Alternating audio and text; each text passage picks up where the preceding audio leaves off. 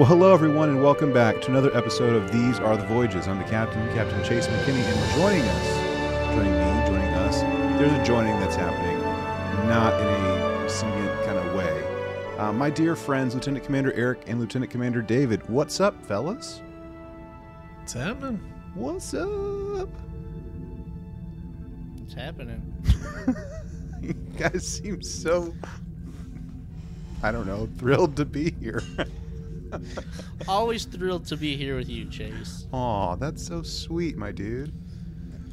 You're welcome. Oh man, I'm, I'm like I'm touched or something. I don't know. I don't know. Well, anyway, just leave that alone, David. Leave it alone. I saw the I look. wasn't, I wasn't gonna say anything. Well, it's fine. I wasn't gonna say anything inappropriate. This is a kid show. Totally, totally a kid show. Well, you know, before we we get into you know talking Trek in um, this week's episode of Star Trek: Strange New Worlds, how's y'all's week been? What have y'all been up to since we all seem to meander together?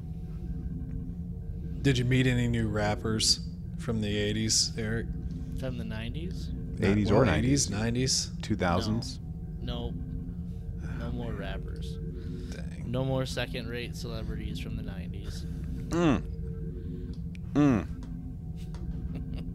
Wow. No, I Coming did. I did. Fi- I did finally see Top Gun, the new Top Gun. Oh. Yeah, you Went to the did. theaters and saw it. Yep. hmm Was it everything you it dreamed good. of it and was more? good. It was good. And people were hyping it up to be like super amazing, which it wasn't. It was good. It was, not, don't get me wrong. It was good, but like super amazing, it was not. It was good. I think he's doing his best Tom Cruise impersonation there. Ah, boy. Wow. It was it, wa- it was it was a good movie. Like It was good. Yeah. it, it's not it, look Chase. It's not like a cinematic it's not masterpiece. This award, isn't going it's not up against. O- like- it's not going to be an Oscar know, I- award winner. What, are- what are we Maybe like? for, uh, like- oh, so for it's the same as maybe for, like, Shawshank Redemption and everything. Sound or something. It's not. It's not. It's, it's not a masterpiece or anything. It's not going to get like an Oscar or, or anything like that. you know it's going to haul in some Oscars. No, it might win like best. It might win best sound. It's going to, like, Lady Gaga No. is going to 100% get, like, some kind of, like, Academy Award for her Hold My Hand song. That and a Grammy. I'm calling it right now. Well, I mean, Top Gun did the original Top Gun did win the Oscar for best original song for "Take My Breath Away." That was played so many times. Well, Every time a girl entered the room. oh, It, but but it was it was a good it was a good movie. It was it was a good movie. It wasn't the cinematic masterpiece of all masterpieces, but it was it was a good solid movie. It was fun to watch. It, was, very fun. to watch. Did you enjoy the the double offensive football, beach football?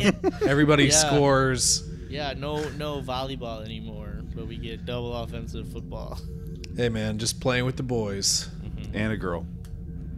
And well, some girls. yeah. Yeah. A girl. There's just one. Just one.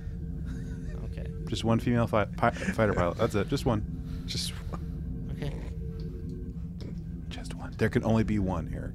There can only be one. You know, the whole time I was watching the movie, I was like the the actor who plays Hangman. I was like, I know this actor from somewhere. He looks so familiar, and I couldn't place him the entire movie. But I know he looks he looks so familiar, and I'm just like, this is bugging me that I can't figure this out because normally I can figure things like this out. So I had to go home and look him up, and I was like, I should have got that, should have known that. Where'd you know him from? Uh, he was uh, on the first season of Scream Queens. Yes, he was. Yeah, he was Emma Watson's uh, boyfriend. Yeah. My wife watched that show, and I think when we watched it together, she's like, "Oh yeah, it's the guy." So, I only ever like, like saw like like snippets, you know, whatever. I was like passing in and out of the room or whatever. And I think, um, uh, was it Carrie Fisher's daughter was in Scream Queens as well, if I'm Yeah. not mistaken. She was one of the main characters. Okay. Oh, there we go. So uh, next week we're all just gonna show up with just mustaches, right? You don't want me to do that. No, I don't want to. You, you don't want me to do that. But we could. I mean, I've already done it once this year. Yeah, and you and you like pulled it off. You pulled off the Major League Baseball pitcher look very well. Me doing that, that's not that's not gonna be pretty. I would be disowned by my wife and children doing that, And and and that's yeah, saying I- something. My mustache isn't like thick enough, doesn't to just be there on its own. Look, I need think you're just I think you're just like, look, we are serious academics over here, okay? We can't just be going around with 80s porn stashes. I get it, guys. It's fine. I mean, you got to teach the the youth of tomorrow and and and be professionals. I, I only work for a bank. It's fine. I get it. No, the problem is that like I can't grow. It's like if they're like policy. If you want to grow facial hair, you have to grow it like on your time off. Like, so if I was wanted to grow it back, like I could just couldn't have like the stubble for like two weeks where it takes to Hold grow on. the beard back. Hold on, Your Eric. off. Eric, Eric, are, are you Yeah, telling me? that's that's a policy in the in like the employee code. If you want to grow facial hair, you have to do it in like time off. So are you telling me that if you're like mid beard growth, right? Like, you know, like you, you shave it off, you know, for whatever reason, and you have like mid beard growth, and you have like this like basically like five o'clock shadow sort of thing going on, that you are stuck with five o'clock shadow for the rest of the year because that's how you showed up to school on the first day, basically. No, no, no, no, no, no, no. Like, like if we have like fall break and there's like a week break, I could like not shave for the full week to try to grow my beard back, Fantastic. Or I could shave it off, which I'm not gonna do. Uh, But know- you can't come to work with progressively longer just stubble. what are you making fun of my beard? It's all I can do. I just want to be like the rest of you. I mean, have you seen mine? I'm trying to play catch up, guys. I'm, I'm trying. I'm trying my hardest. I need more fish oil and collagen. Get some. I need some beard oil. Just rub all over my face. Does that actually work though? Like, if you like rub beard oil on your face, does it actually help with facial hair? I have no idea. Because I would totally do it. I would totally do it. Then you just come around with a big old greasy beard. Go to give your wife a hug. You just leave an imprint on her shoulder. What's that? My husband. oh, and anyway, uh, oh boy. So yeah, I had a pretty good weekend too, guys. It was a lot of fun, and uh, Goodness. Oh, good boys. but yeah, I did. I, I I went down to Cincinnati, did a couple of various things. I haven't been to uh, Great American Ballpark in a long time, and I went down there and watched a game, and boy, it feels old. it feels Oh, really? It feels old. It's it's wild how old it seems uh, down there. But yeah, it was fun. Fun catching that. Hit up uh, the old Newport Aquarium, Hofbräuhaus. Got a few breweries in there. It's a good time. I, I, I, I fixed a bunch of things at the Airbnb that we stayed at Nice. because that's what dads do. Yeah, I'm, I'm not a father. Go- But- what? Hold on. Yeah, oh, you didn't know. Hold on, David. No, that's dropping just some what, bombshells on us here. that's Heard just it what here old first, men folks. do. Boy. So, yeah, good times. Nice, nice.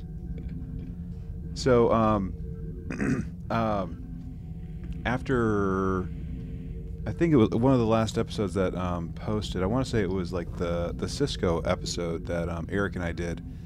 Um, I think it was like the that night or the early the next morning, something like that. Um, I get this random email. Okay, I get this email from one of our listeners and um, I am very sorry if I'm butchering your name. I am so very sorry.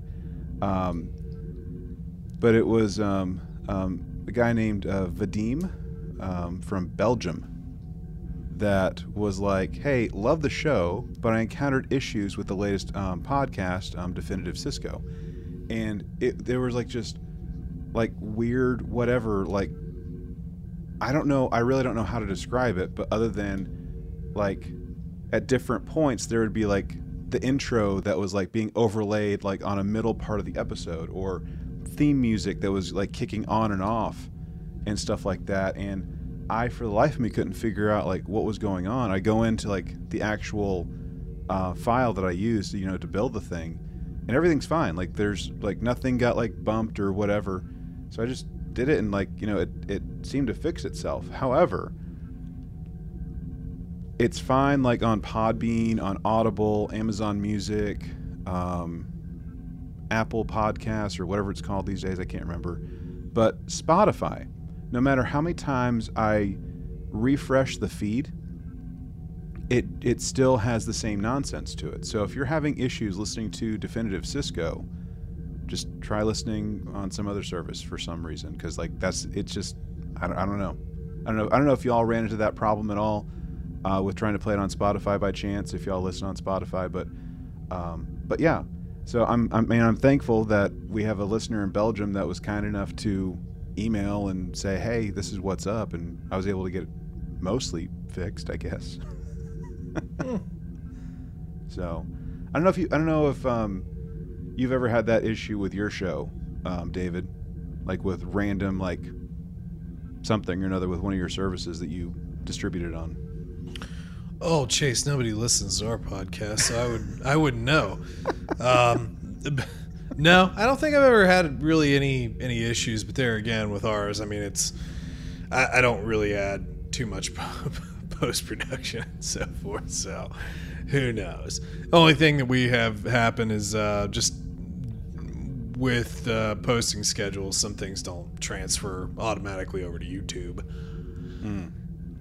But who cares about YouTube? What's YouTube? I've never heard of it. Never heard of it. So, well, um, other than that, like apart from like the show thing, um, I, I I reached out to someone like to say, hey, you know, because I knew they were about to like go into um, like some preliminary interviews with people and just like wanted to wish them well and everything. And they're like, hey, by the way, did you get the email about like you know setting up a time for you to meet? And I'm like, no. Was I supposed to? Yeah. So that was t- that was um, on Tuesday, and then um, later that day, I get an email from another school that wants to interview me for a full time faculty position, and I'm like, you got to be freaking kidding me! Like two schools in one day.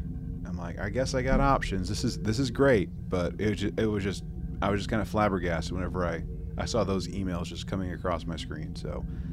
Um, and I, and I for some reason had like an influx of clients that I've been seeing this week too. So I've been crazy busy with work, just absolutely crazy busy with work this week. It's been the busiest busiest it's been in in quite some time for me, for whatever reason. Which is weird because usually summer months are slow for for counseling. Figure that one out that's all I got.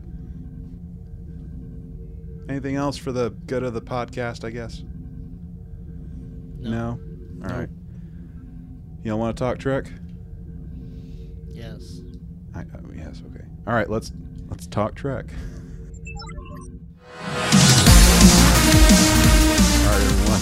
We're going into spoilerific territory as we talk about Star Trek Strange New World Season 1, Episode 8,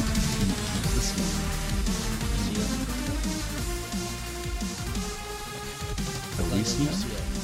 Elysium. paradise, paradise or whatever. Yeah. I feel like there was a floating paradise planet that we were just visiting. I think there was, yeah. with volcanoes and children involved. It's fine. It's fine. Liquid hot magma. okay, gang. Okay, so generally speaking, we're back. We got a little recap, of course, like hitting the high points. Hemmer, he has some precog stuff, by the way, just in case y'all forgot. And um, um, Mbenga's daughter is stuck in a in a buffer because she's really really sick. That's all I need to know. And um, yeah, so Eric, What do we got? What do we got? Beginning of the episode. What do we got, bud? Chief Tell us all about it. Come on. Personal log. We got a log, baby. I think we're eight for eight with logs so far, Pretty good.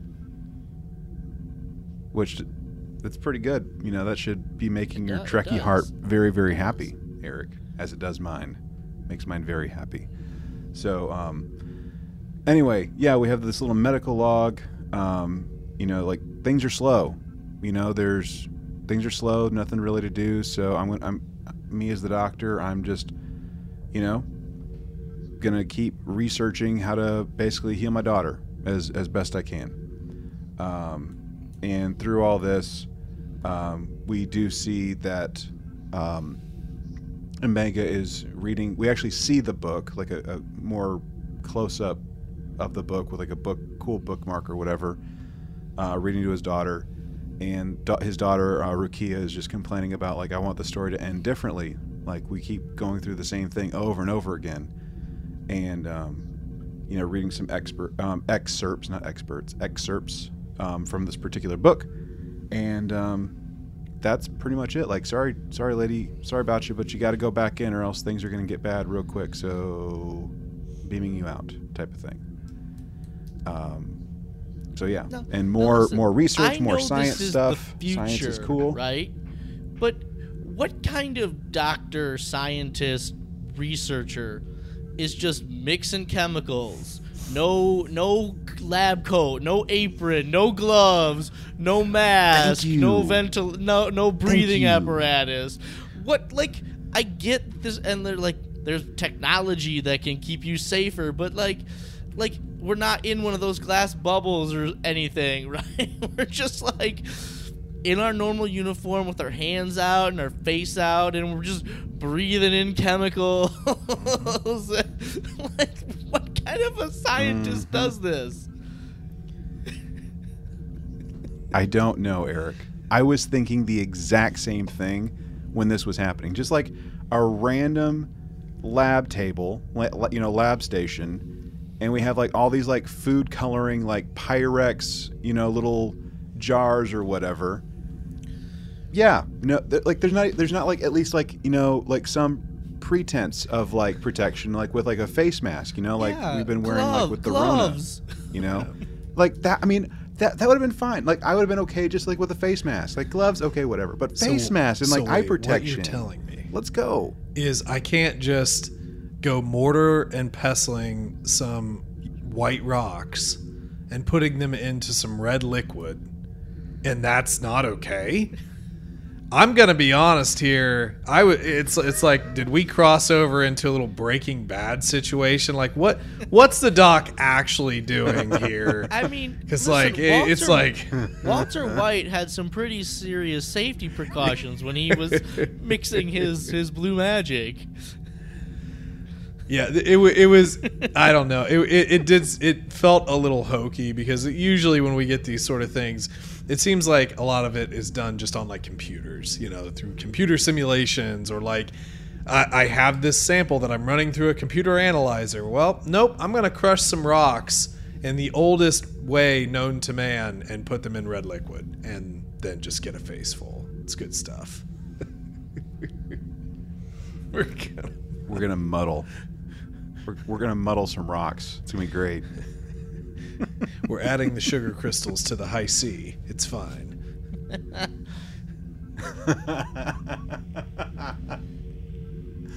so yeah, like that was like driving me nuts. Like I just I, I was thinking of um oh my gosh, what was it? Um in um freshman science, like I remember there was a poster in um in my classroom for um for IPS and I think it was like um Carol didn't wear her eye protection and now she doesn't need it because she's blind or something like that.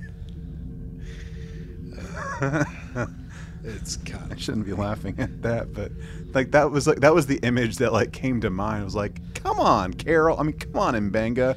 Wear your eye protection. It'll be fine. Be fine. Hmm. yeah. So yeah, he's mixing stuff, and he's like, I guess like he has like some kind of like sample of, I'm guessing like the disease or or something of it that his daughter has. I guess like to kind of test the potion mm. on, whatever it is on, and some random smoke. blows up right in his face. Boom.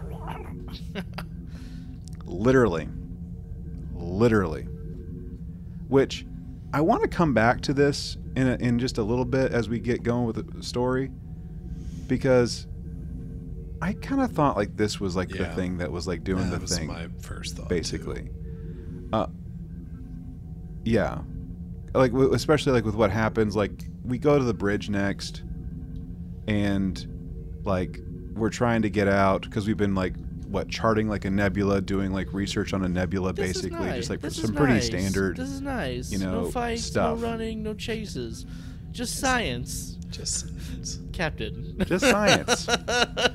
Did you just jinx us? I actually really like that. That that's that's some pretty classic Spock stuff. that was there. good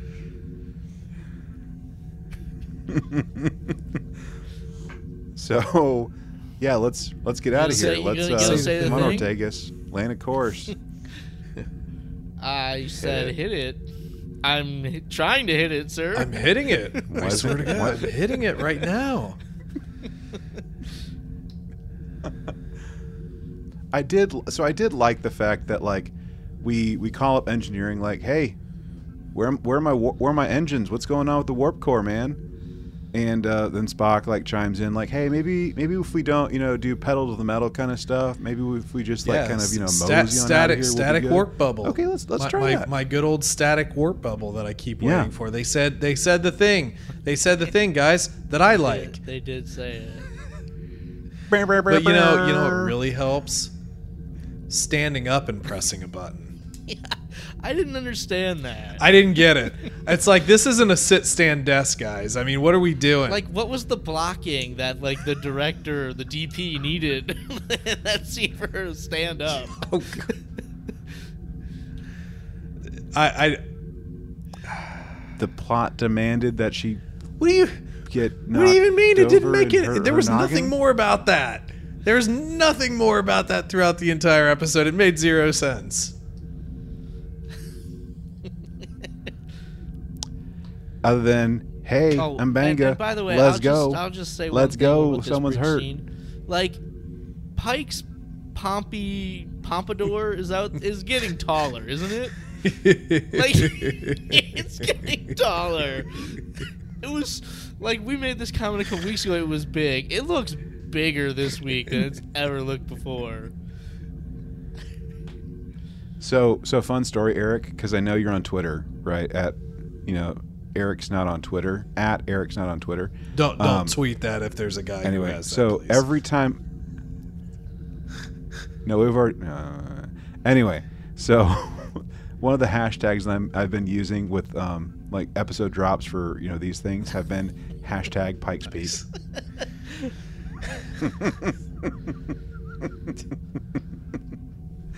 so, in honor of the ma- the majestic quaff, right, that he has. All right. Well,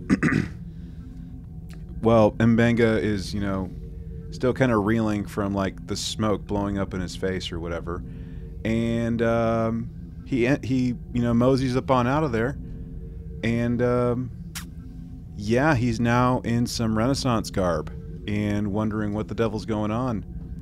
And after like a very brief conversation with some very colorful alternate versions of the bridge crew, roll credits. Eight minutes later.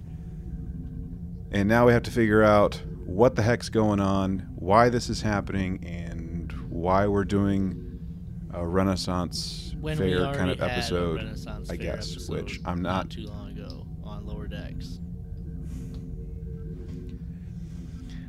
I, I, Yes. I, I think I think there's just something about Trek Yes, we that have. really likes to dress these people up in just medieval garb, man. I mean, it happens a lot. No, I mean we. I'm not we've mad had about it. Lots of like I'm not mad about it. dress these people up and have them sort of almost forget who they are episodes, right? Mm-hmm. And no, they're they're fun and they're Mm. fine, but like they're fun and they're fine in a 26 episode season. Are they fun and they fine in a 10 episode season? I think they're fun, and potentially fine in a ten episode season.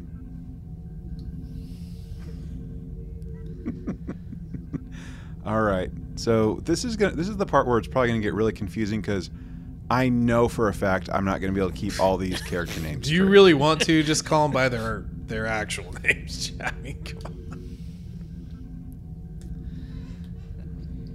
Okay. All right. So we come back. We come out of the credits, and you know we're, of course, like we, what's what's happened basically is, um, Mbenga is the the king. Yeah, he's like the the the the book is essentially like coming to life, right? Like there's something about the the stories that he's been reading his daughter in his office that somehow they've all like taken over the characters in the book, but currently Mbenga is the only one that's aware of like what's really going on, like who he really is and who everyone else really is. Um, even even the computer is not computer; it's the Oracle, among other things. Um, and it's it's I thought it was kind of funny, you know, that we have like the the cool, the confident, um, the brave um, Some Captain Pike, sniveling who little is coward the- weasel guy. exactly like the complete opposite the complete opposite and it was just so much fun to i thought it was a ton of fun watching anson mount just like relish and like just have Oh, so much fun like- with like that like he was having alternate character like that book character No, it he was having too much fun I think. also enjoy giving Ortegas a sword that literally looks bigger than she is. I mean, that sword, is, the, the the the first sword here that she has in this is like it's massive. It's like unsheath it. I want to see it. Unsheath the entire sword. Come on, let's see how big that thing is. Hmm. So at one point, um, she's holding a sword, and um, it looked like um, Aragorn's like ranger sword that he had. And I'm like, did we like really like you know broker a deal like with Weta or something or some armorer and like get like a freaking you know Lord of the Rings sword that we're using in Star Trek because like I wouldn't be mad about that. Is I don't that think I'd be mad about that. It's kind of cool, cool little crossover. Coming fall 2025, crossing the streams. The ultra nerdy podcast. um. Anyway, An- A- Anduril is that, what it That, is? the that's his eventual sword, not his ranger sword. Okay. Oh yeah, because Correct. Anduril is Yeah. Narsil Ah, re- reforged, guys. correct? Okay. Kinks. Thank you. you know the names of the sword. we do what we can. Nerds. Man, shut your mouth, man. You want a Star Trek? Go do a math problem. Shoot. yeah, go do go go like create like a damp sine curve. No, us. no. Speaking about people that are having fun, like obviously, like Anson Mount is having fun. Um, but when we go down, we go down to sick bay, and then La'an comes in, and she's like this princess. I she has been like, you know, we did the you did the Twitter poll like who's the most grumpy a couple weeks ago, and she was the winner. No, this this was funny. I. She came in. She looked like she was having the most fun of of it. anybody here. Like this voice she was doing. She was carrying her little dog with her. Puppy. And then later on, she sings. She's like terrible. Mm-hmm. They're like, thanks for that.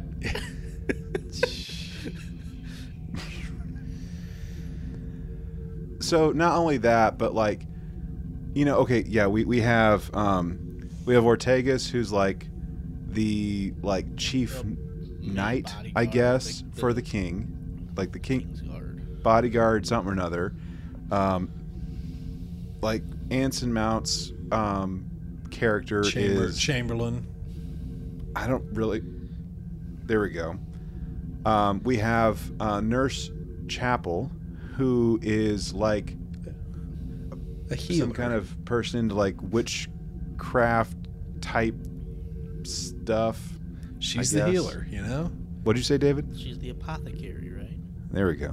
Yeah, the apothecary. There we go. Apothecary. That's a that's a fun word. That's a fun word. I like that word. Thy, thy Um, poisons work well. And then of course we have you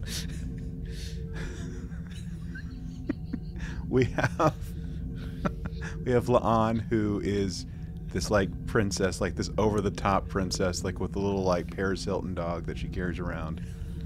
Um, goodness, with a with a matching a matching outfit, Yes. by the way. I don't know if you all noticed that. Yeah. The dog has a matching dress to her.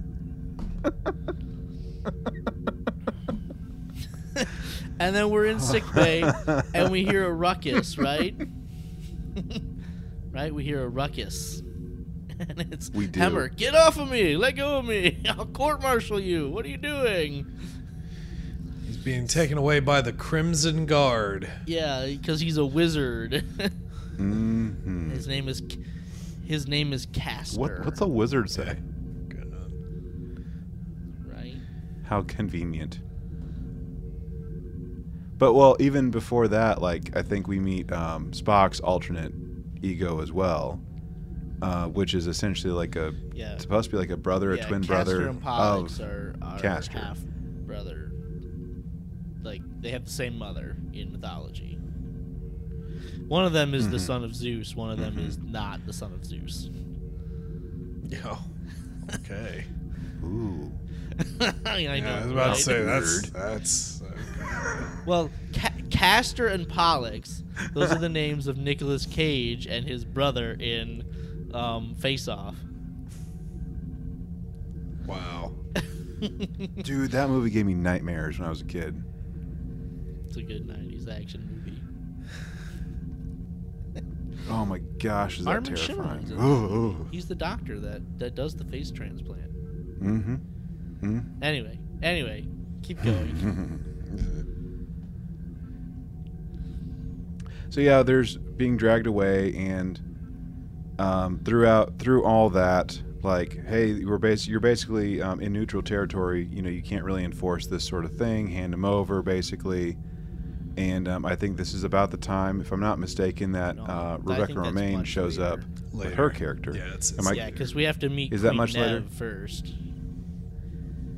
We end up in the same Well, hallway that's just the like it's just the five one times. set. So forgive me for the that. one hallway set.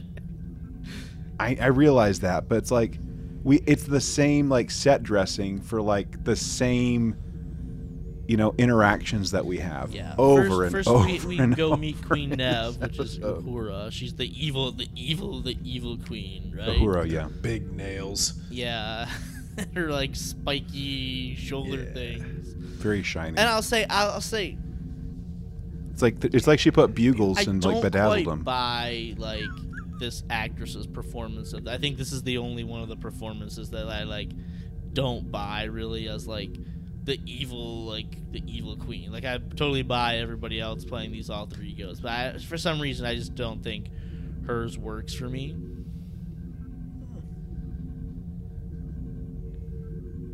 I don't know. That was just me.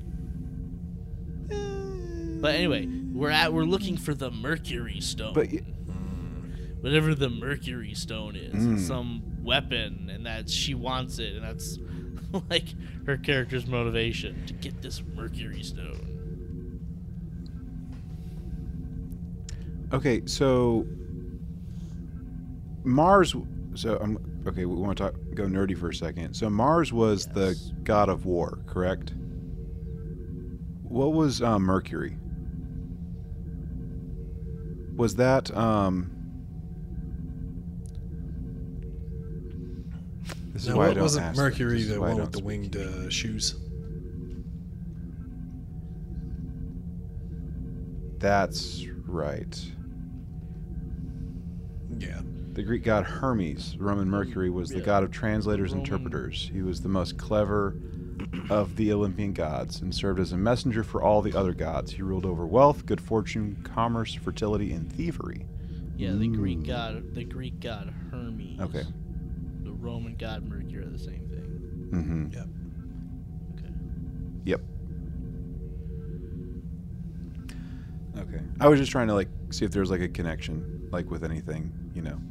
Um, so, yeah. So we're we're brought in there um, through some deception by Well- well, Spock's but first- character, basically. We do. We do have a plan getting set up around a table. Yes, yes, we So, do. so we do have a meeting because we, we've got to find La'an- Hemmer. That's where La'an sings. Yep. Yep. Yeah, we, we've got to find Hemmer, so we're going to go rescue him. So we get around a table to talk about it. Classic Trek. And then, yes, the song. Oh, and what, And what was sing. what was the sword's name? Star Starfall or Star Star something? It's thirsty though. I do remember that. It's a terrible name for a sword.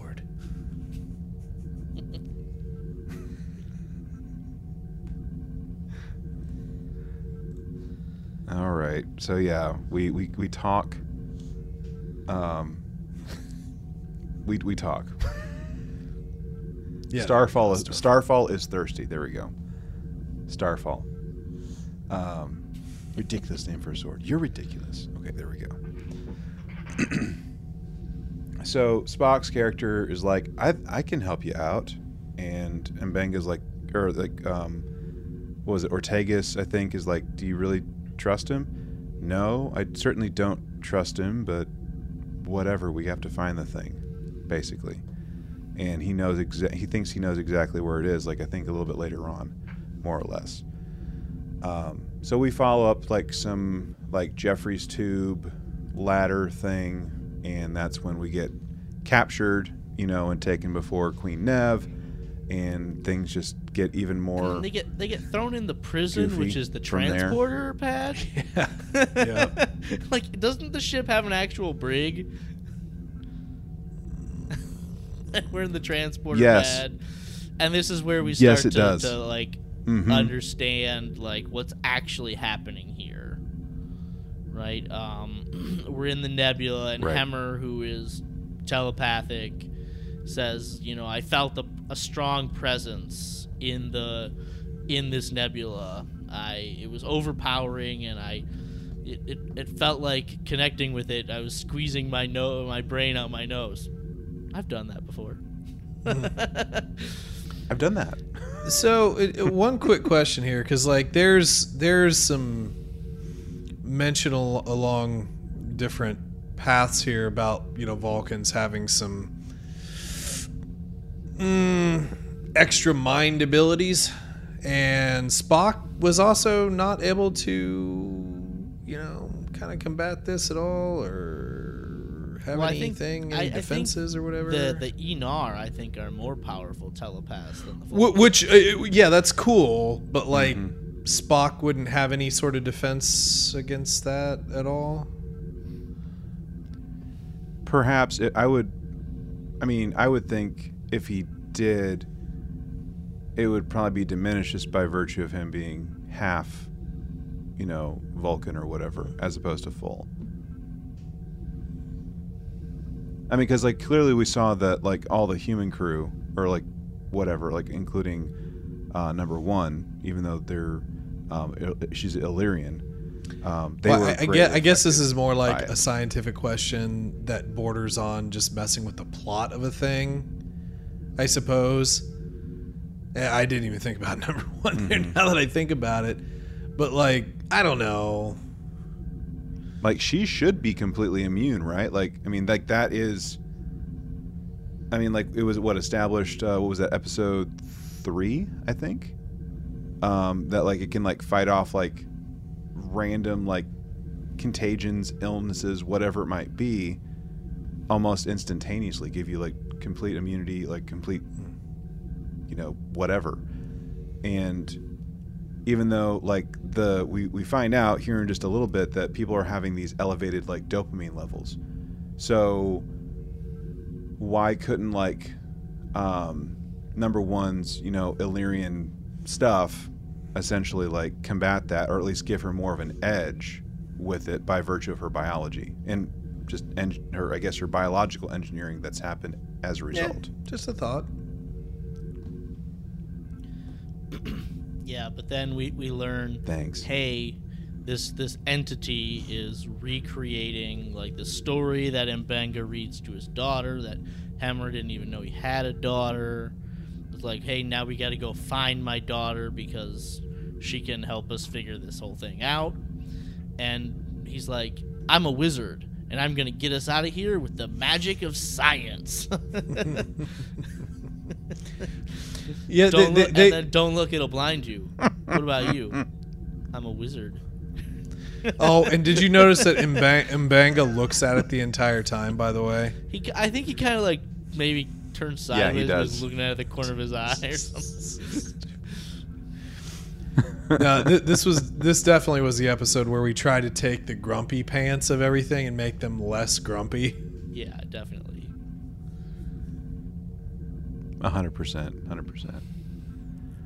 So we we we break ourselves out, and um, Anson Mount's character is so thrilled to finally be The free walls are closing 'cause, you in know, on he's, him. He's being suffocated. and he pushes everyone out the way to get out. And um, anyway, so we make our way basically to um, to uh, sick bay, if I'm not mistaken, uh, which is where we we last left, you know, Mbenga's daughter.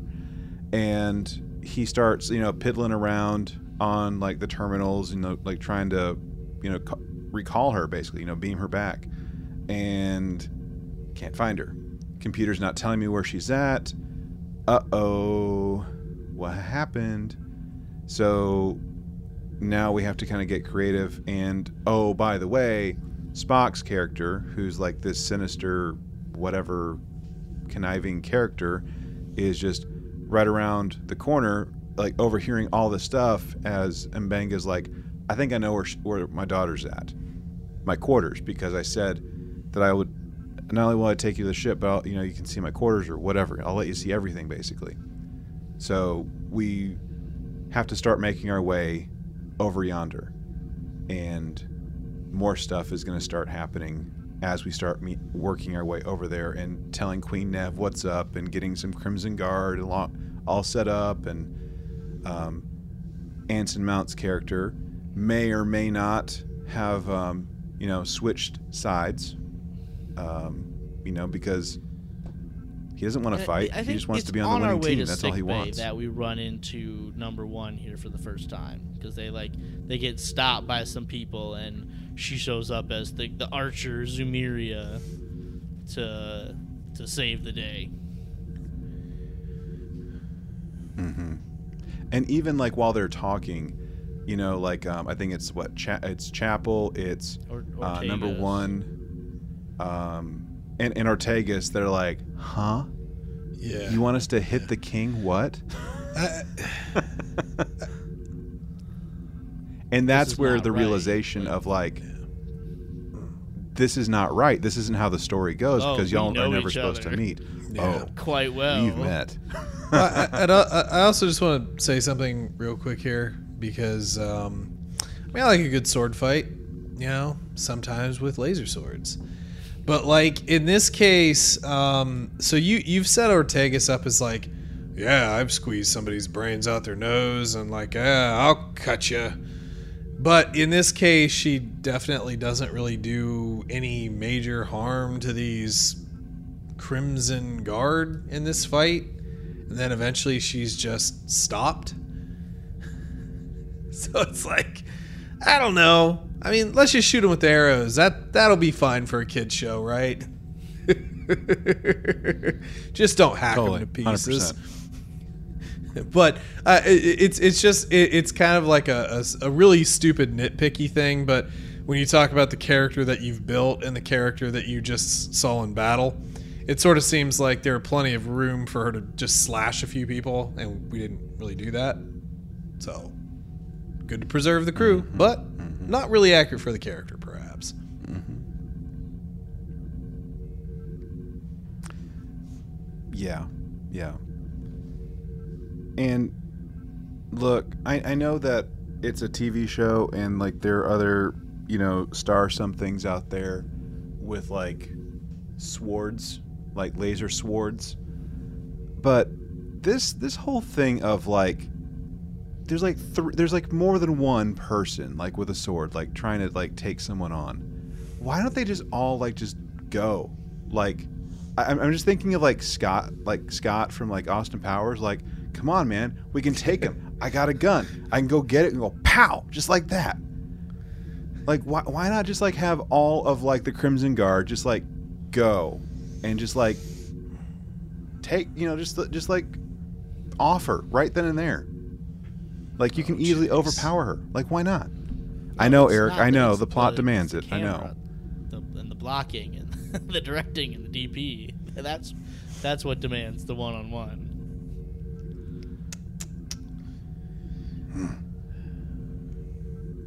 This is why I don't talk on a podcast. I'm just saying. so, um, what what what's a wizard say? What, what what's a wizard say? I abracadabra. Abracadabra. I want to reach out and grab Yeah. you. So Steve Miller.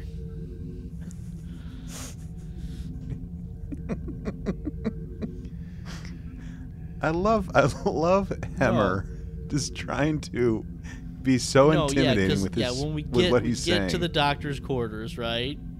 And this is when the captain or whoever he's playing, the Chamberlain, turns on them and Queen Nev shows up with all of her people ready to like arrest them. And then yeah, then Hemmer comes out and is like, I will use my powerful wizard powers on you to showcase my power and I'll I'll I'll send you to the the um, event horizon.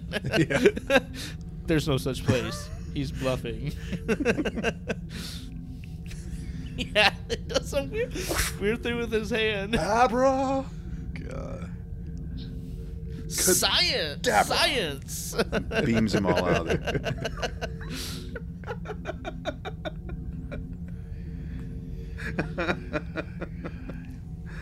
oh man.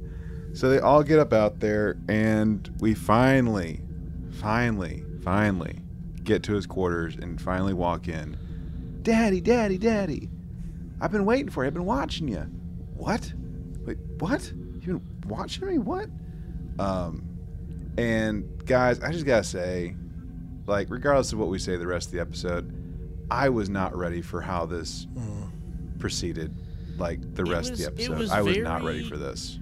tonally it was too tonally different i think like the tone of the episode so far has been so lighthearted and then it just takes the too big of a shift too quickly into heavy emotional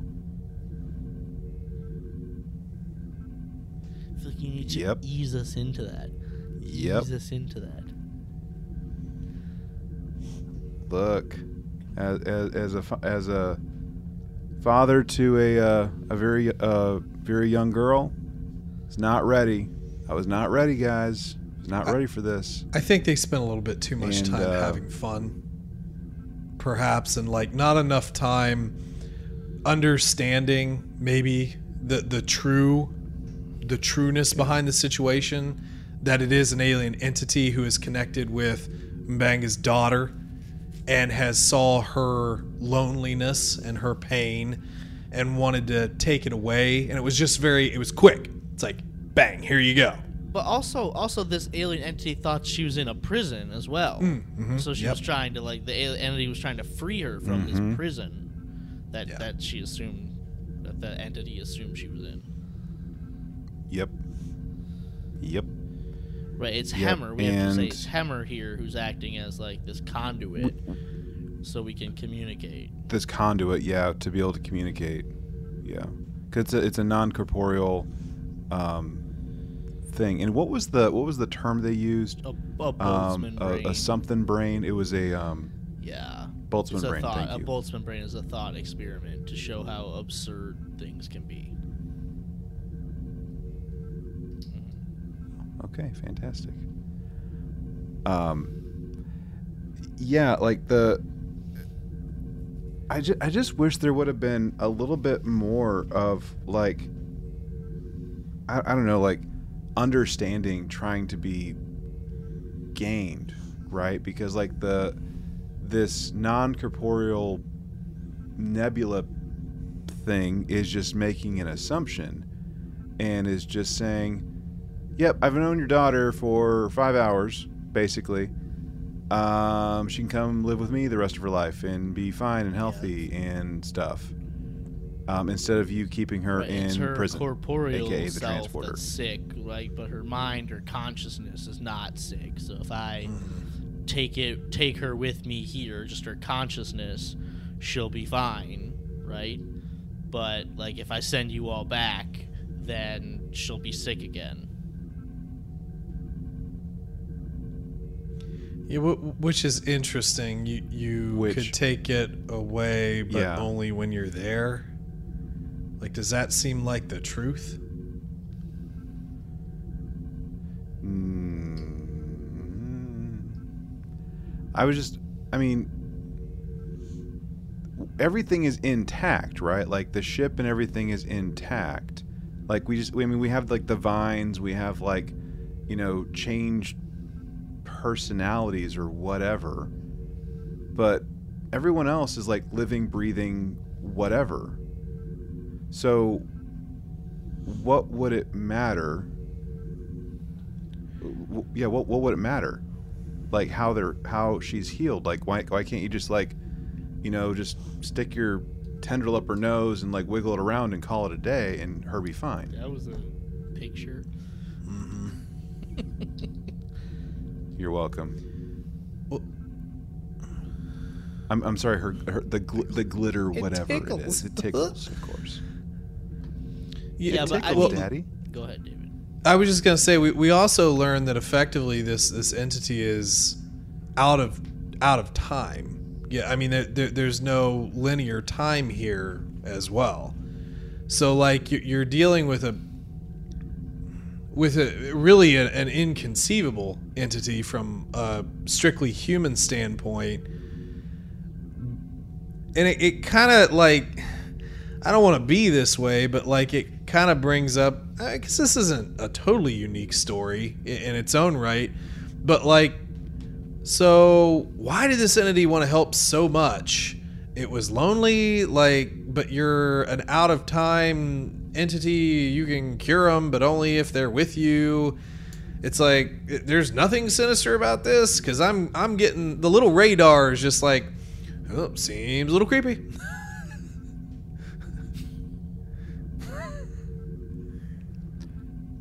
Was anyone else getting like prophets kind I of thought vibes about that a little bit. from this entity? I mean, I realize they are not the prophets unless they're going to be, but I realize they're not the prophets, but that was the first thing I thought of was like with like the whole time thing and you know, especially like with what happens here in just a few seconds in this which I particular could have scene. done without, by the way. Um, I think it had a good end cap, and I think they continued it for the sake of like a feel good. But I think that the storytelling actually makes better sense without that, because the whole point of the actual book was that the king had to let go of the stone because he figured out that it was alive. So, in order for it, living stone, to live its best life, you know, or whatever, it had to go off on its own. You know, maybe like Rolling Stone gathers no moss. I don't know. I don't know about fairy tales, but you bring her back now as an adult. I just think that it kind of it weirdly brushes past the the sort of lesson of the whole story that he's been reading her for a long time now, however long it's been. I just could have I could have taken took it or leave it. It's still very sweet. I just could Yeah, have there's something or left. heartbreaking about you know the parent missing the the growing up years, the growing up phase, because that's Mm. like all he that's what you want to see, and you know you just get to have the encounter with your grown child. There's something heartbreaking about that. Yeah. Well, the other thing too wasn't wasn't it the entity that Yeah, I- kind of said something about I don't remember the exact line, but it was something about giving her childhood effectively that she wasn't living or whatever. And then in this instance, the childhood is at least in our linear time gone. Yeah, hmm ba- basically, basically. I just Mm. there were there were there were quite a, a few thoughts that I was having. Um, first one being like me being a dad and, and having a little girl and um, like the thought of like having to just say see you later to like my daughter in like a matter of like two minutes like are you kidding me like i walk in you know lady glitter sparkle shows up like wants to take her away and like heal her because like her consciousness is fine and i have to say okay sure and potentially never see my daughter again? God almighty kidding me? Like major major gut punch but like maybe i might be alone in this but i understand what mbenga was doing like he was you know trying to use the the transporter to buy his kid time so he could come up with a cure but i didn't really like the fact at least the way that i was experiencing the dialogue the way i was experiencing that scene like they were just making Mbenga out to be a bad guy by trying to do whatever he could to save his daughter's life. Did, did y'all experience that at all, or, or, or am I alone on that one? I mean, I kind of said it in the in the episode the that we learned he was doing this. Like, you know, he he put his daughter's life. He was putting his daughter's life ahead of the lives of the rest of the crew, alive, ahead of like his duty as the chief medical officer. And I was a little critical of him then, but I said maybe as a parent, like your brain just shuts down and you just go into protect your child mode. I, I have I don't know. Um, I don't necessarily think that makes him the bad guy. I don't think, and I don't think they were trying to portray him that way. Not. I'm talking about like the way that the the nebula creature, the consciousness, was communicating, like wh- how what they were saying, like just. I don't know. Just the dialogue just made it seem like he was just. Well, I think I think the nebula creature also guy. misunderstood, and that's where I- you I don't get know. the, like it was saying it thought the child was in a prison. Yeah. No. the thing that I was also thinking about, guys, was like, yes, as a parent, if my kid is is good, I'm good. When when your kid is good, life is good. You want your kids to be fine, and I think I, I speak for for all parents out there that when when your kids are good and healthy and whole and whatever, they're not hurting, they're not sick, life's great. You know, they might annoy the crap out of you at times, but life's great.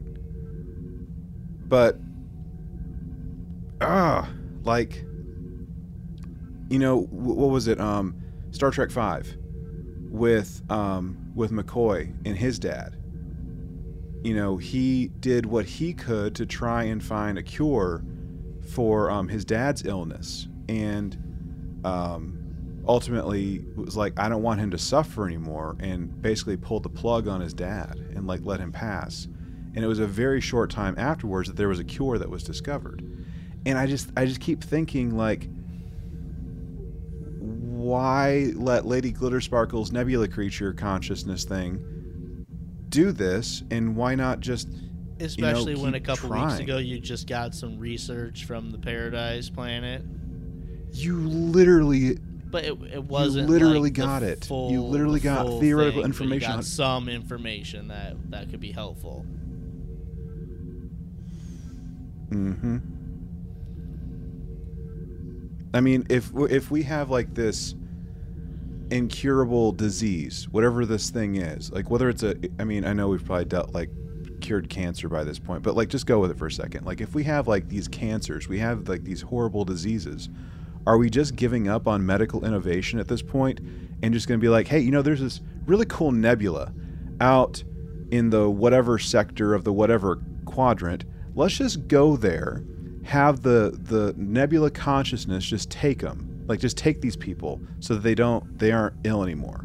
That just seems kind of problematic to me in terms of how we approach illness and innovation and the human will and desire in you know this Star Trek future of we can make things better.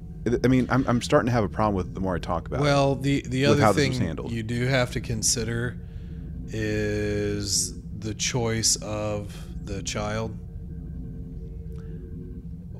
I, I can Which I have a understand problem that, with. and that that's going to go into when you feel when would you feel a child is capable of making those kind of decisions are they capable of making those kind of decisions i think there's a lot of debate on that now with different issues that don't need to go into but when No, when does an don't. individual's right to make a choice truly happen you know what i mean when, when is that determinate does that change in the future um, based upon some form of evolution of where either societal norms or human norms or whatever. Um, so when do you factor that in there? And even then, while this story seemed to have a, a fine outcome, are there potential risks aside from that? And to Eric's point, we just we just learned that there was a potential cure already. And I, I, I guess also throwing it out there, do we have to keep taking her out of the transporter buffer? Like, has that been established? Do we have to take her out periodically in order to refresh Yes. the pattern? I'm assuming. Yes. So, yes, so then, so it doesn't degrade too much. how yeah. long do we have on that clock? Because we're only saying that it's it's soon, it's close. We but we're not actually given a, a realistic time frame. So is that time frame legitimately almost up?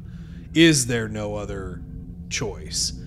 Do, does she not have all the time? I mean, my God, Mbenga's in his laboratory mixing up, you know, stuff in a mortar and pestle and putting it in a red liquid. So what's his scientific capability anyway? Just saying. Um, so I, I, I don't know. I think that there are maybe some other other factors in there, but but yeah, it, it does seem kind of strange to just yeah yeah Nebula take the wheel, just take it from my hand. It, it, it does it does it does seem Yeah. if I can get at least one or two musical references in here, I'm pretty happy. Um, even if they're terrible. One was good, one was terrible. It's fine. um, but I, I- I don't know. It's it's it seems like a very strange decision, but I think that there are some extenuating circumstances and some facts that we don't necessarily have. And I also think that, you know, there, there's going to be a hinge on human nature to want to protect a child. That that's an that's an in, inborn like right next to fight or flight. You know, why are you fighting? Well, if your if your progeny is out there, uh, you, you've you've got to protect the line, and I don't think that that's ever going to be Yeah, taken away from our genetic code. We're always going to want to protect our line no matter what. And I think that weighs Right. on people a lot, and that could weigh on here, again, depending on how much longer you have. the thing that I wish was was established was not the fact that we have to like you know bring her in and, and out you know of the of the buffer, but like is there something about how often she comes out that maybe it does or it does advance the illness or whatever. There was um um for for David and, and the Whovians out there, um there was uh, the one of the Eleventh Doctor's uh, Christmas specials. I think it was actually called a Christmas Story, if I'm not mistaken, which had actually had uh, Michael Gambon in it, um, who was basically playing like a Scrooge kind of character. But um, there was like essentially like the the love of his life who was like kind of stuck in this like like on ice basically. And the doctor uses his time machine to go back multiple times like every christmas and bring her out to like sing this song.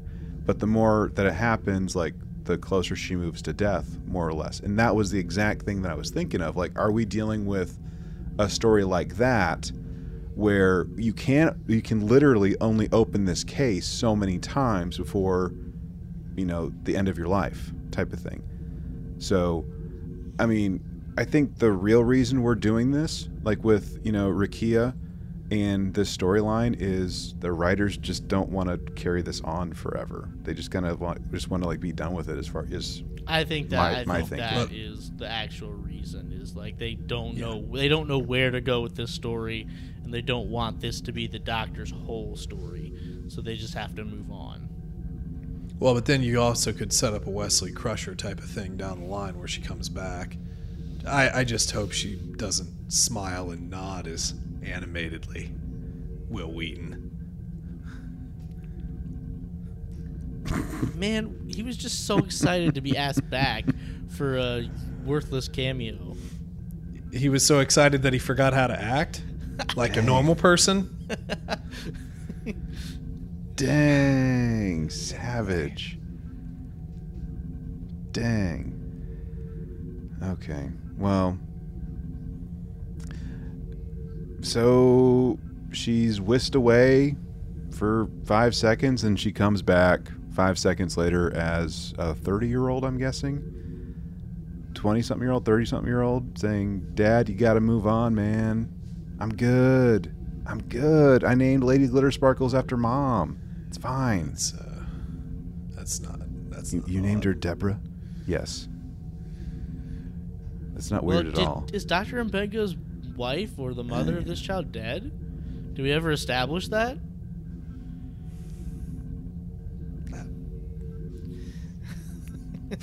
That's a great question, Eric. That's a great, great question.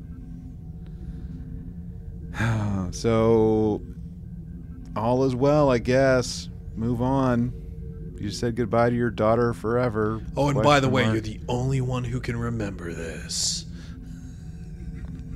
You know what happened in the five hours we lost. Yes, I do. Oh, I know. Let me tell you a story. Now, this is a story about a man named Jed. Poor man. Okay. No? Oh, okay. That's it, guys. That's it.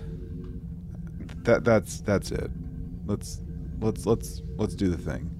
So, um, as we move into our evaluation piece, let's talk about the Delta, where we evaluate the different divisions of Starfleet service and how well it was or wasn't represented in this particular episode.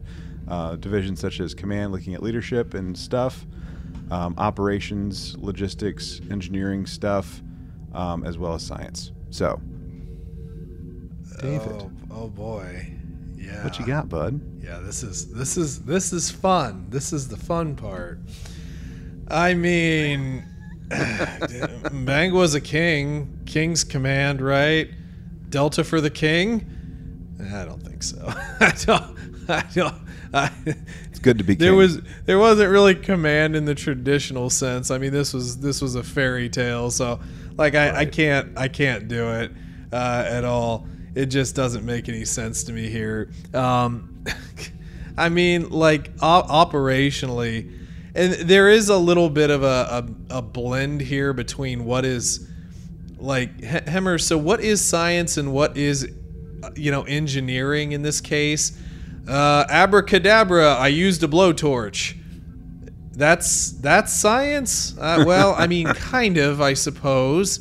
You know, the science to make your little handheld blowtorch, uh, but then the usage of it. But anyway, I mean, like, w- without Hemmer here, you know, you, you're you're not really going to advance either of those sides of things. I just don't know whether to call it science or just put it in the operational engineering side because, like, he operated a transporter through a comm unit. That seems more the engineering side of things. Like, I, I don't really know that science happened here necessarily, aside from saying science. So I'm hoping that Eric can enlighten me on that because the only thing that I feel personally that I can give this is like an operational kind of delta for the work that Hemmer did. But that's that's where I sort of leave it here. This was this is a fairy tale. So Yeah, yeah. So, so during the whole run of Picard, we were like, we're not going to try to give the deltas because that's not really the point of this show. And I'm like, that's not really the point of this episode. Like, I don't feel like it's appropriate. Like, I said the same thing a couple weeks ago for Spock Amok. It's just like the type of episode that it was. It's just like giving out deltas. It's just, that's not the point of that episode. That's not the point of this episode. Like, we're not trying to have anyone in command, right? We're not trying to to showcase good leadership here. You know, we're in a fairy tale. We're not trying to do science or engineering or anything like that. I mean, you can say before we get into the fairy tale scene, we've got Spock with some techno babble, you know, and Hem- him and Hemmer communicating and the- theorizing with their static warp bubble and hey, let's just do impulse instead of go to warp right away. And I think there's some science and some engineering there possibly, but yeah, I don't know if that the point of this episode is to assign deltas. I'm gonna have some fun then, I guess. So, I'm, I'm I mean, I'm willing to give you know like the whole, um, you know, engineering thing because of like what Dave was was talking about with, um, um, and, and even Eric, you know, like talking about like you know the the using the communicator to do transport the the transportation thing, like, um, using I don't know like the the blowtorch maybe you know to finagle your way out of a out of a cell. It's like you know like with what you know happened on a Final Frontier, like jailbreak, stand back. You know I don't know. It's it's a stretch. It's fine. Um, and you know what? You get like um, a, a a first week, first semester Starfleet Academy cadet level of science delta with, you know, freaking Mbenga using his Pyrex and muddling with no eye protection, okay? Like, you get some science, okay? You get a little bit. And, um, but like the, the command I'm having a hard time with, mainly because, like, you can't really hear Mbenga for one. How many he's times have I said is that? Why is he whispering? How many times have I said Why that? does this he dude is a whisper? whisper actor, and I, I can't I I, Yeah. I can barely understand and when him you the whisper time. and you have a thick accent, it, it, it can be difficult.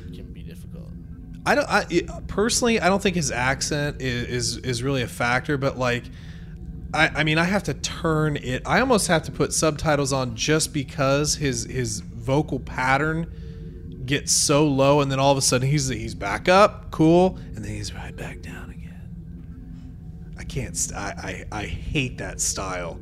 I I really do. 'Cause- well, it, who hmm. else do we know that did that from another series that maybe we shouldn't talk about today? Don't worry about it. What series? Just move on. The one with the Okay. ball that spins around, the glittery stuff, the lights. There's a Saturday Night Fever TV show. That's right. What? What?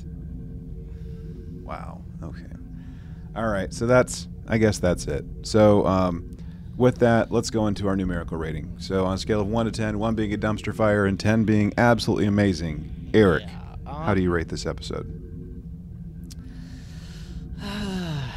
it's fine. It's fine. It's a fun, goofy episode. It's not meant to be taken seriously. Star Trek does this. It has we have our goofy episodes, right? We were in we did a Robin Hood episode, right? This almost feels like that episode because we've got some powerful entity that and this is what almost it feels closely to that because we've got some powerful alien that transports us into this fairy tale universe. Like,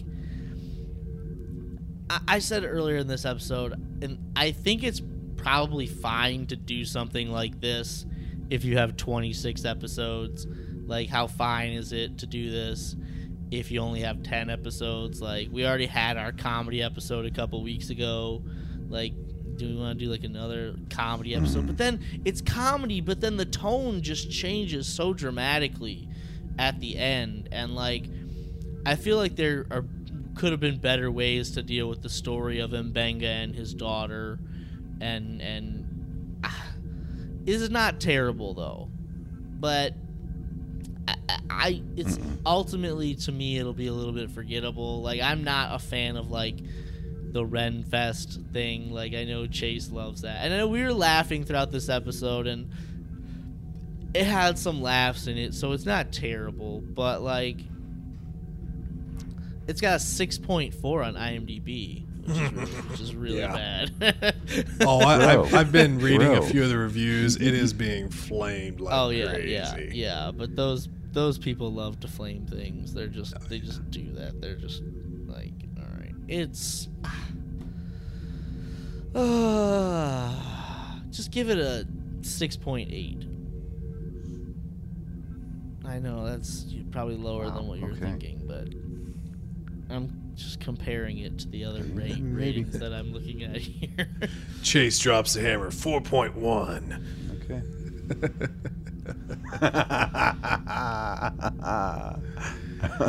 So David, what do you what do you got? bud? First, I, I will just touch briefly, kind of on one thing that Eric said here. In a in a ten episode season, it feels super out of place in, in a way.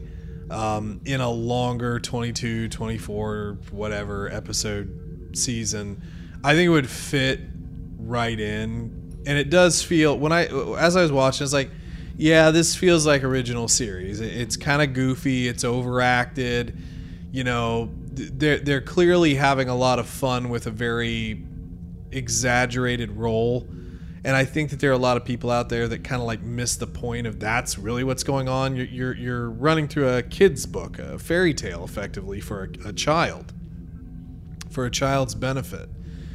But uh, I would say one thing, I feel like they really missed the boat on showcasing advanced science by not finding a cure for his daughter. I also think you know one of the one of the highlights like next gen was having families on board. You know, you you had to deal with with uh, the addition of, of children and and the dangers that that poses in in times of you know battle or the very you know cool parts it brings when they contribute to a story and people can learn things uh, from them in this case, we went the mystical route and just offloaded a kid in space, you know, and whatever you might think about the decision, I feel like you kind of missed the chance. And it, it's very strange to me because Star Trek was always heralded as like, oh, the technological advances that we have. I mean, look, Star Trek did it. You know, it, it sent us down the path. It, you know, made engineers and it made scientists and it made people want to go to space and continue to go. Have we lost that wonder? Like, ha- has the, the youth of the world, and I'm not just talking about America, but the world, lost the wonder of exploration, the wonder of learning something more than what they typically would get off of their television sets or their stupid iPads and crap? Like, we, we we can't do an episode where we find a human way out of things and i think that that's what bugs me a bit about it as i as i overthink things here is that we just we lost an opportunity to showcase human advancement here to potentially showcase where we could go and instead we just sort of offloaded the kid with a seemingly benevolent space entity and she becomes a Wesley Crusher and maybe maybe they'll bring her back and she can do a Wesley Crusher and it'll be fine, right? It'll be totally cool and fine. But it, it did feel like they didn't really know what to do with the child lineup. And, and again, it's a symptom of a 10 episode season. That's why I don't like limited seasons as much. It, it, it hurts because like there have been so many great episodes here, great standalone episodes. I like the setup in the beginning where in our recap we're literally setting the stage for who we are going to feature. We're getting a setup for the story that we might tell. Mm-hmm. I kind of like that. It's very old school TV, and I, I kind of enjoy it. Um, and it was good to get uh, Mbenga, you know, out there to kind of be a little bit more of the focal point because I like the character. I just wish he would like enunciate a little bit more, like project, project a little bit. Um, For sure. I like Anson Mount doing different stuff here and having fun with it. Um, and and even giving a little bit more to Ortegas, who has been such a background character, who's just like the the snarky. Are you gonna say the thing? You know, and that that's kind of all all that she's been so far. And in this, you know, there, there it it might not be perfect, but there's a little bit more. It doesn't really advance her because it was a you know a fantasy character that she was effectively playing, but still you you, you get a little bit more of, of just her out there, and that's cool. That's cool. I like to advance the bridge crew a little bit more, um, and then even our. Uh, our uh, you know whatever we're I suppose that would be the operational officer next to her. Uh, I don't remember her name, but we've seen her a, a couple of times uh, now, and she was like whatever the leader of the Crimson Guard here. So we got a little bit more of her. So that's cool too. Um, but you know, o- overall, I, I think in the scope of when I look back at like some of the big ratings we gave, uh, you know, like Spock Amok, and I, I really enjoyed that one. The the Memento Mori, I think we all enjoyed that one. I, I know Chase went insane. Um, but even like the first two episodes of the season, we rated really highly, and this one, you know, sort of seemed like a bit of a downer. You know, in in the scope of like really good episodes. So I don't think I want to go quite as low as Eric, but I, I guess I was I was probably in more the neighborhood of like uh, 7.4 ish. Because it was fun. It was fun. It would have just been more fun if it were in the scope of a much longer season. Okay. Wow. Okay. We're about to have a spread, aren't we? So, it's no secret that I love um, I love Renfest, Ren fairs, stuff like that. So whenever uh, when, whenever Mbenga first gets um, you know he gets on the bridge and everyone's like in like their their Ren fair garb, I'm like, here we go. Let's do this. Make it so, please make it so. Um, and just like I, I was I was digging it. I was digging like the the over the top stuff. Like there were there were times I'm like, okay, let's let's tone it down just a wee bit. But you know, to David's point, like it's, it's a children's book that we're we're bringing to life at the same time too. So it's gonna probably be kind of over the top. Um, I do agree that I, it it seemed like the the questing or whatever of of the book stuff maybe lasted like a half act, maybe too long. Uh, I, I I think it, it could have probably like been wrapped up a little bit more um, more more quickly and like had more time to really do some talking, you know, with with his daughter and with this consciousness and like the payout that they were going for. Um, when when all that when everything was like going on in his quarters like the the emotional what's supposed to be like i guess the emotional what payoff or whatever for the episode um, as a dad i lost it. Completely lost it. Like i was a blubbering mess whenever whenever this was going on. And so like it i think it hit well. I think it, i think you know for for certain uh, viewers, it's going to have that that kind of of response. But it just it seemed like um, what's the term? Like the scene itself was trying to flood viewers, like flood emotions with viewers more than anything. Um, but to me, I I enjoyed this episode. Um, it's not.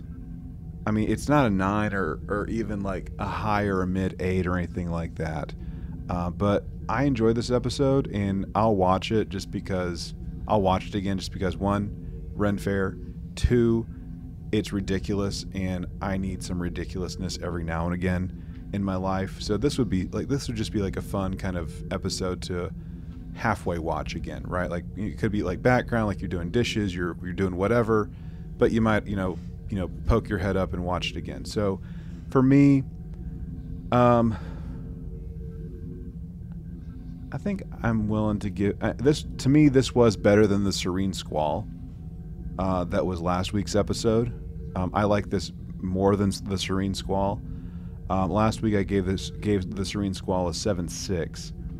Um, so I mean I feel pretty comfortable giving like a let's call it like a seven eight. How about that?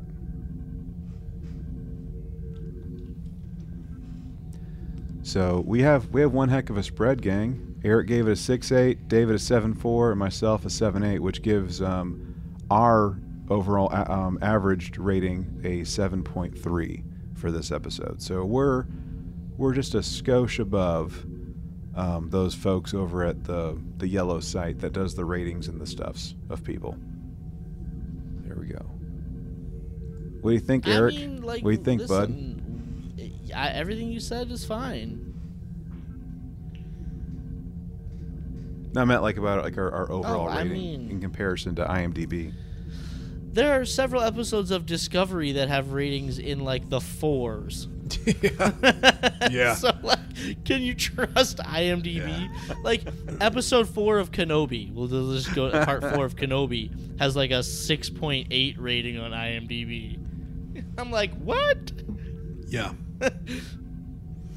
well, and, and uh, Kenobi actually had a marked drop too, because when those were initial out, where when they were initially, like first couple days, everything was cool. But I do remember like going back and like looking at the weeks prior, week or two later, it's like wow, boy oh boy, some people got angry. IMDb's only good like day one, and it goes downhill quickly. Mm. Mm, mm, so um, there was a technical um, uh oh that happened with uh, Twitter. So the Twitter poll that I had planned did not go out as scheduled. So um, I'm going to have to um, use that for our next go around. But don't worry, it'll be a fun one. It's going to be fun. You're going to like it. Mandatory Fun, fun. will now Great. commence. So, yeah, that's right. well, that is that's it, guys. Um, we we have two more episodes left in this uh, first season, and thankfully, we know we're getting a second season of Strange New Worlds. That's already in production. They're already putting it together. So, thank goodness for that. Um, and um, who knows? We might actually have like a, a, a break, like a, a, a, substantial break with reviews, since there's no news of when Lower Decks is going to drop apart from summer 2022. So we'll see, we'll see. But um, David, Eric, thank you so much for for you know putting up with me and, and coming week after week and having these conversations. Really appreciate it. So um, anyway, all y'all in Listenerland, what'd y'all think of this episode? Uh, we'd love to hear your thoughts, your ideas, your opinions of um, the Elysian Kingdom. Um, you know, you can um, interact with us, connect with us. Um, you know, different ways. We're on all the things: Facebook, Instagram, and Twitter, all at TRTV Pod. And um, you can also check us out trtvpod.com. Learn more about us there, ways to communicate with us, um, even suggest a show. We'd love that.